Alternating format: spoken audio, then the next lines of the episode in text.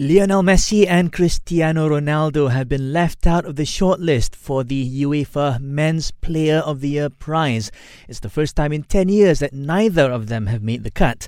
This leaves Man City's Kevin De Bruyne and Bayern Munich's Robert Lewandowski as the favourites to pick up the award, while Bayern keeper Manuel Neuer is also on the list. Liverpool's Jurgen Klopp, Bayern's Hansi Flick, and RB Leipzig's Julian Nagelsmann are in contention for Coach of the year. Arsenal have moved into the fourth round of the EFL Cup after defeating Leicester 2 0 at the King Power Stadium. They'll face the winner of tomorrow morning's tie between Liverpool and Lincoln City. Meanwhile, Chelsea thrashed Barnsley 6 0 with new signing Kai Havertz scoring a hat trick. And Havertz is in for a hat trick! His first senior hat trick!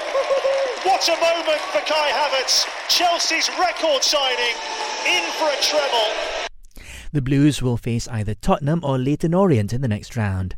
In another tie, Newcastle demolished Morecambe 7 0.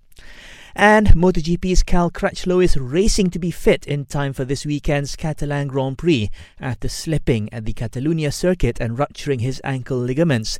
It's the third different injury for Crutchlow this season after he fractured his hand at the season opening race while he recently underwent surgery on his arm. Watch the best sporting actions only on Astro.